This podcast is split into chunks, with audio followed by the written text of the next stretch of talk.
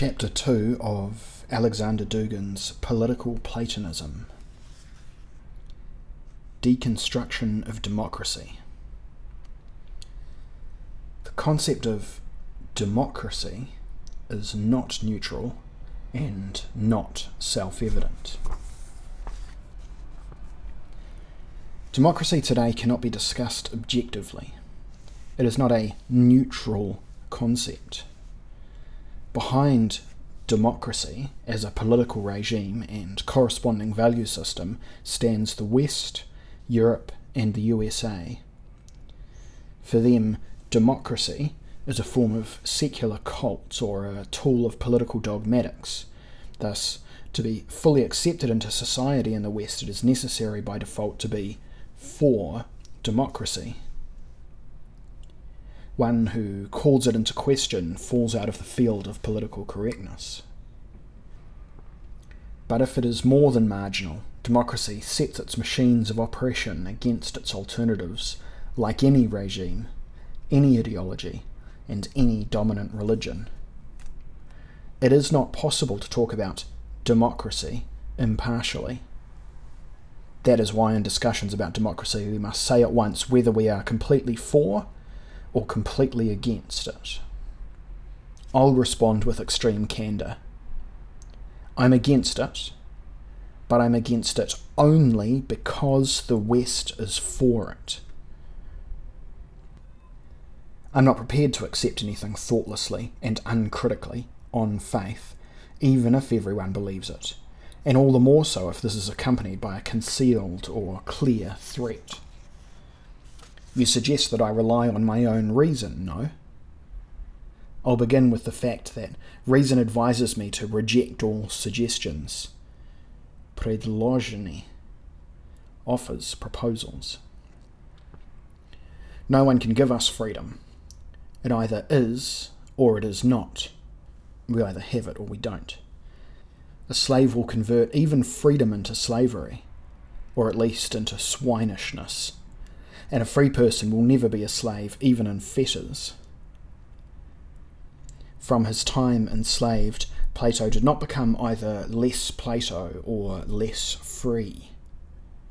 While we still pronounce the name of the tyrant Dionysus with contempt. So, which then is a slave? At any rate, as a popular textbook on technical analysis says, the majority is always wrong.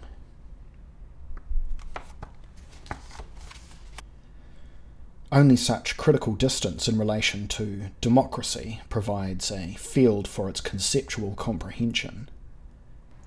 We call democracy into doubt, into question. We challenge it as a dogma. We thus win the right to distance but only in that way can we come to a valid and well founded result. Not to believe in democracy does not mean to be its opponent. It means not to be its captive, not to be under its hypnosis and its suggestion. Starting from such unbelief and doubt, it is entirely possible that we'll conclude that democracy is something valuable or acceptable, or we might not. We should reason in exactly the same way about all other things. Only that is philosophy. There is no a priori evidence for a philosopher. It is exactly the same for a political philosopher. It is worth recalling that democracy is not a self evident concept democracy can be accepted or rejected, established or demolished. There were splendid societies without democracy, and detestable ones with democracy. But there was also the opposite. Democracy is a human project, a construction, a plan, not fate. It can be rejected or accepted that means it needs justification, apologia. If there won't be apologias for democracy, it will lose its meaning. A non democratic form of rule should not be taken as obviously the worst. the formula the lesser evil is a propagandistic ruse. Democracy is not the lesser evil, or maybe it isn't evil at all, or maybe it is evil.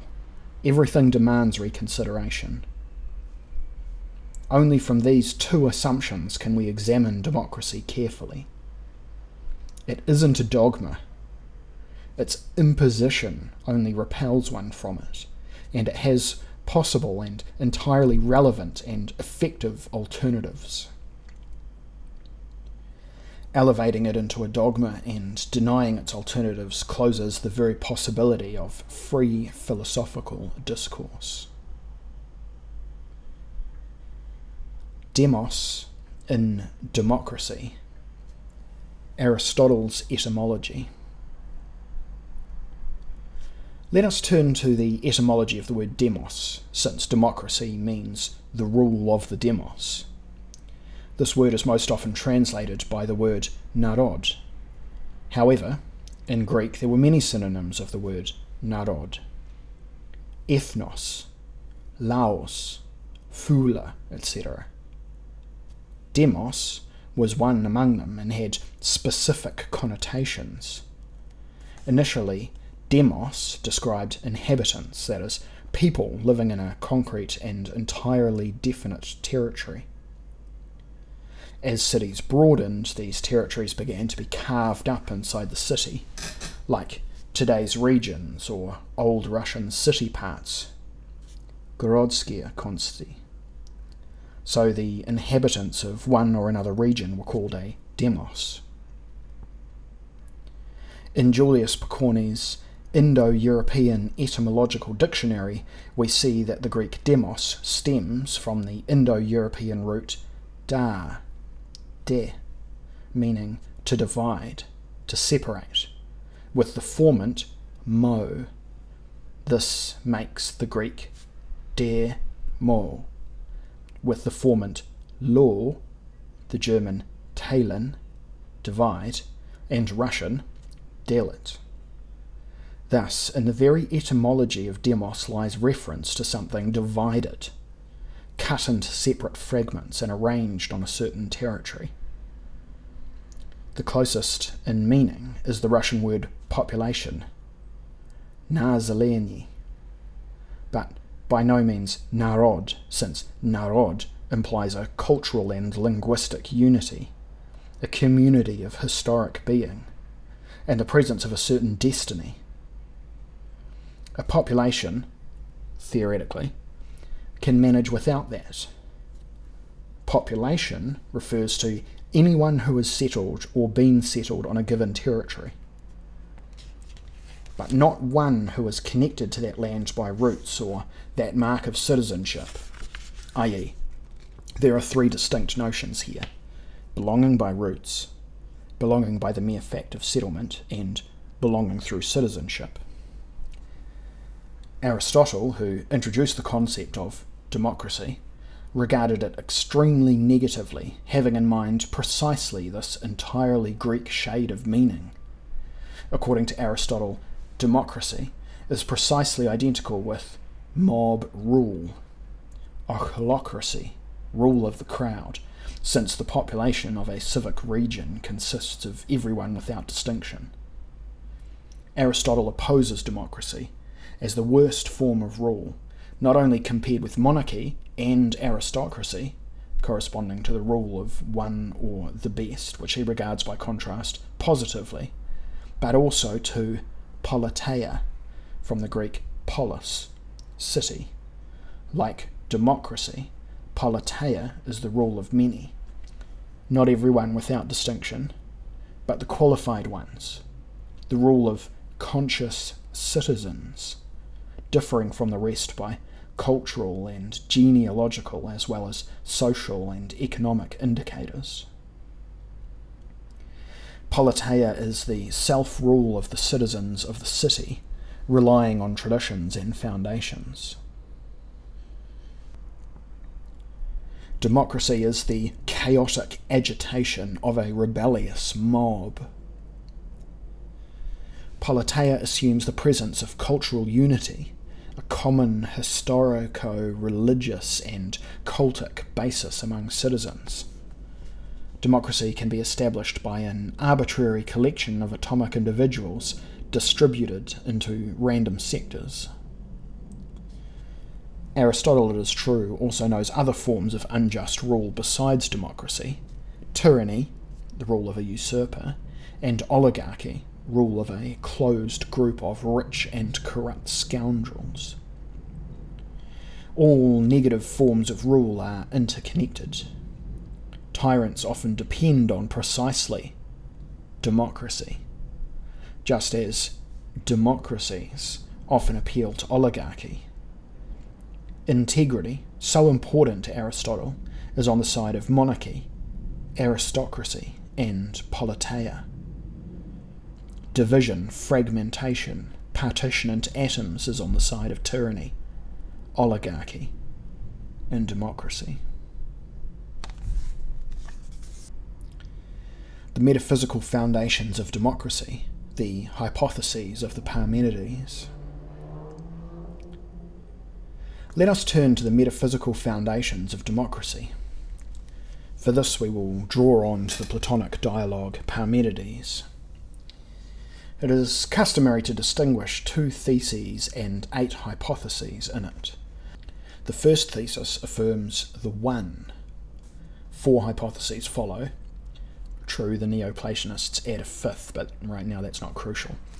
The first thesis about the one and the four hypotheses following from it can be applied to the description of a republic.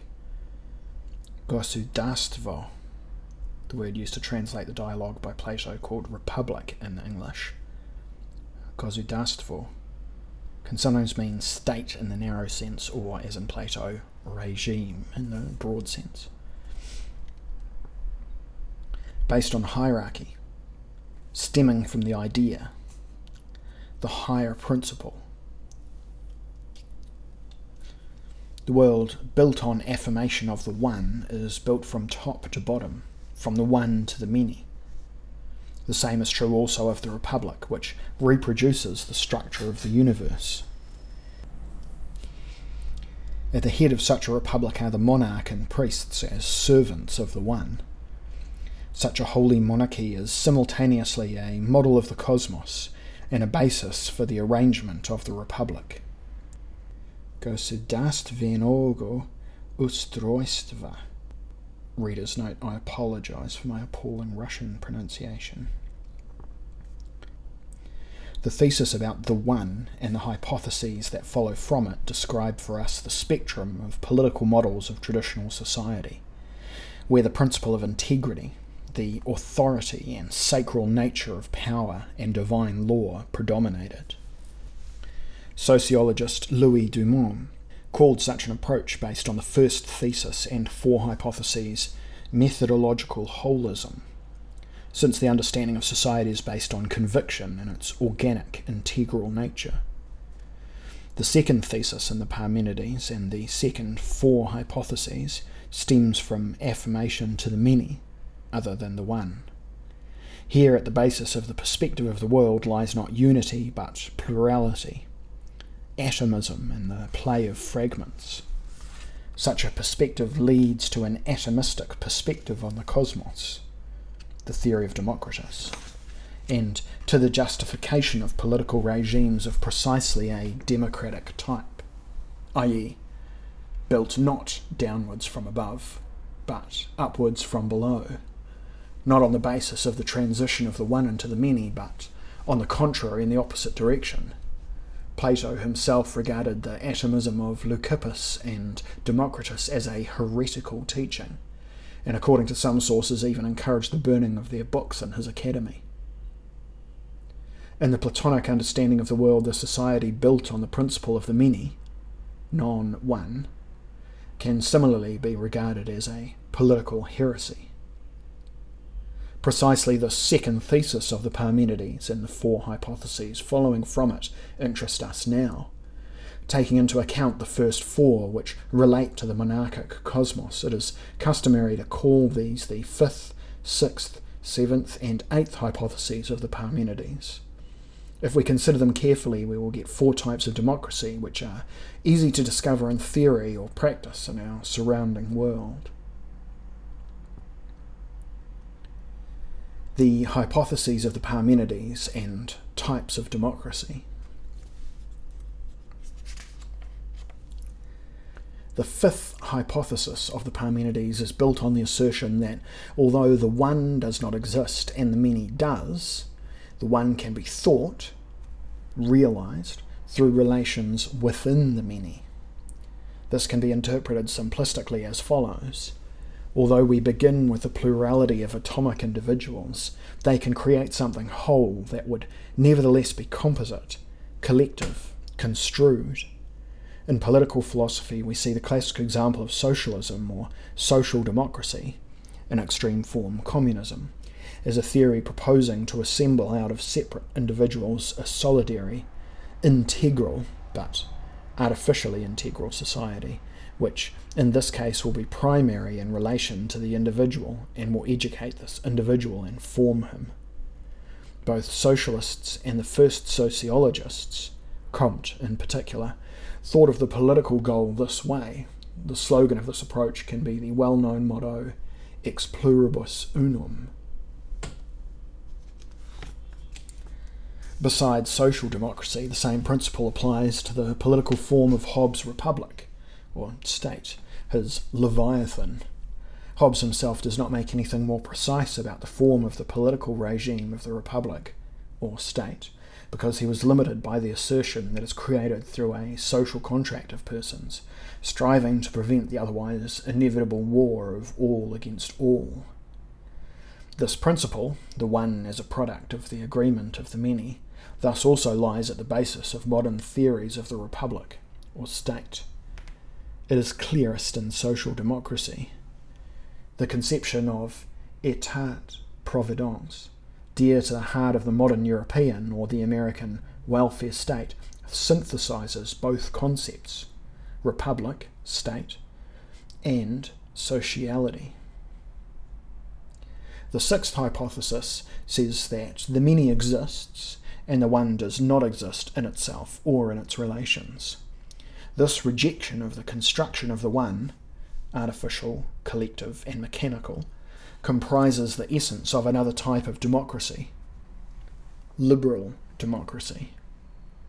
It is characteristic of liberal democracy that it contests both the suggestion of the creation of a normative model of society insisted upon by socialists and social democrats, and, in the long term, the very existence of the republic or state.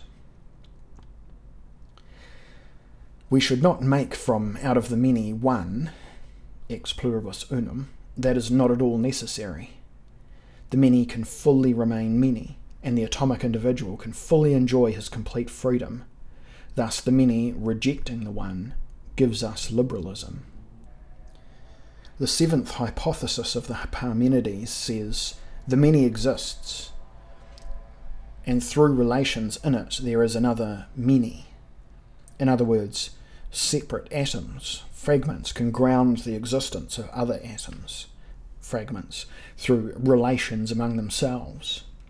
This gives us social and political models based on dialogue and communication. The one in this case is not constituted by a social contract, but instead a plurality of atoms constructs another plurality of atoms, which is thereby endowed with being. Thus arises the problem of the other,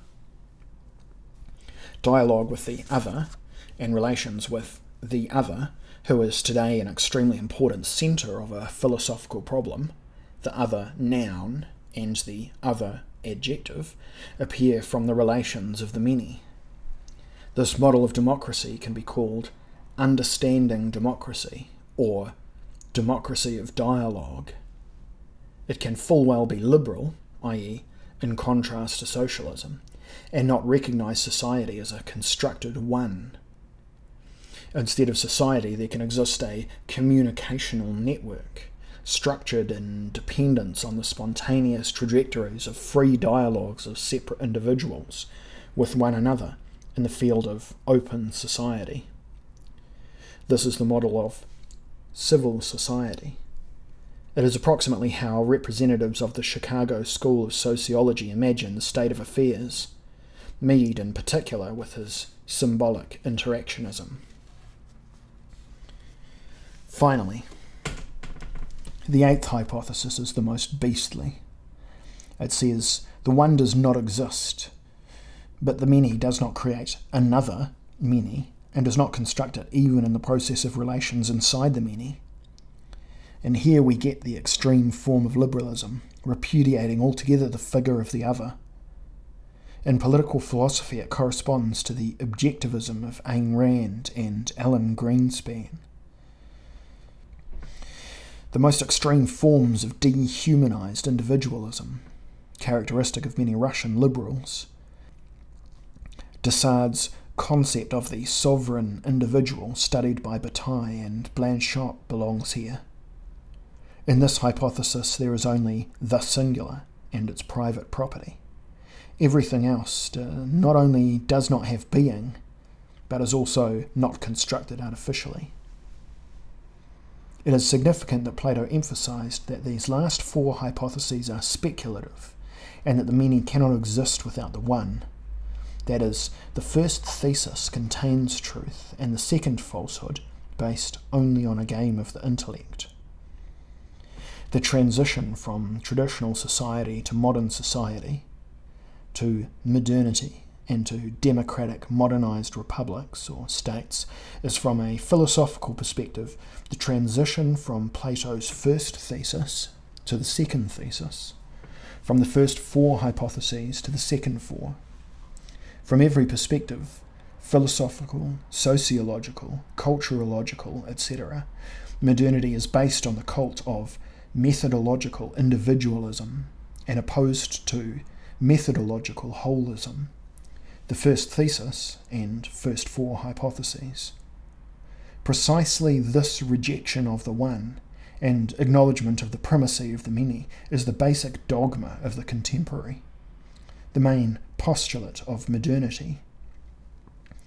In contemporary postmodernity, precisely this approach is never contested.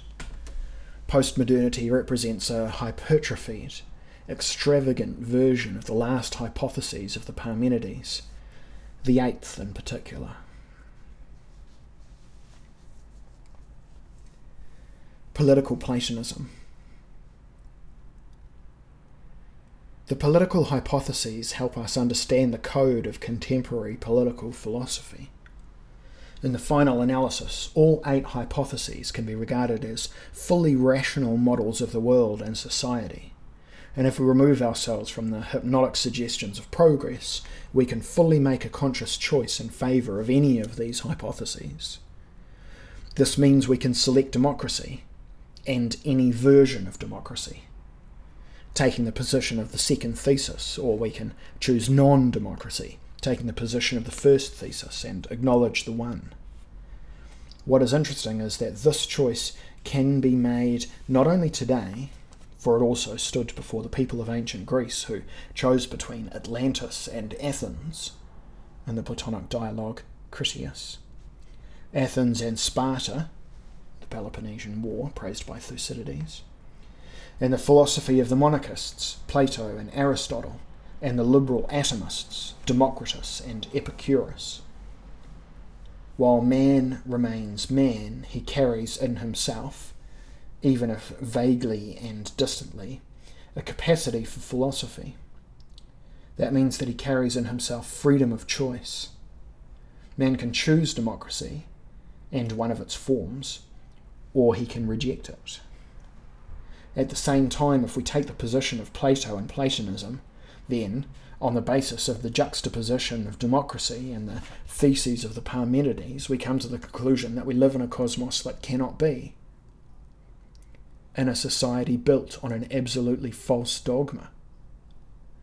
Everyone today is regarded by default as a supporter of democracy. It would not be bad for those, by default, persons to become aware of the philosophical principles of which they are automatically, i.e., without being asked, ascribed. On the other hand, all opponents of democracy are instantly enlisted in the class of persons professing an ideology, the very name of which has long since become a curse word and an insult, and unscrupulous hypnotists use this technique more and more. Instead of this word, grown hateful and made senseless, which I do not even wish to pronounce in this essay, it is better to call us Platonists. Yes, we are bearers of political Platonism. We build our conception of the world and society starting from the first thesis of the Parmenides and the first four hypotheses. Others build theirs starting from the second thesis and second four hypotheses. For heaven's sake, would it be so bad to know about this allegiance beforehand? Being philosophers, that is, free beings, we can full well say yes to the metaphysical status quo, consisting in the dogmatization of the second thesis of the Parmenides, i.e., democracy. But we can also say no. I say no to methodological individualism and the second thesis of the Platonic Parmenides, and thereby clearly establish myself in the ranks in the army of the supporters of Plato. Plato burned the books of Democritus. Democrats, and in particular Soros's spiritual guru, Popper, in his catechism, The Open Society and Its Enemies, call to burn the books of Plato. Popper says directly either enemies of the open society, liberal democracy, the second thesis of the Parmenides, or friends. This is the true war of hypotheses, a battle of epistemologies, a struggle of gnoseological paradigms, a fight of ideas. Thus, for us Platonists, democracy is a false doctrine. It is built on a world that doesn't exist and a society that cannot exist. If that is so, the Platonist comes to a choice. Democracy, by its false pretensions, conceals beneath it something else, but something in any case very bad, unjust, unhealthy. For instance, a secret oligarchy or disguised tyranny. Mm, but that's a topic for another essay.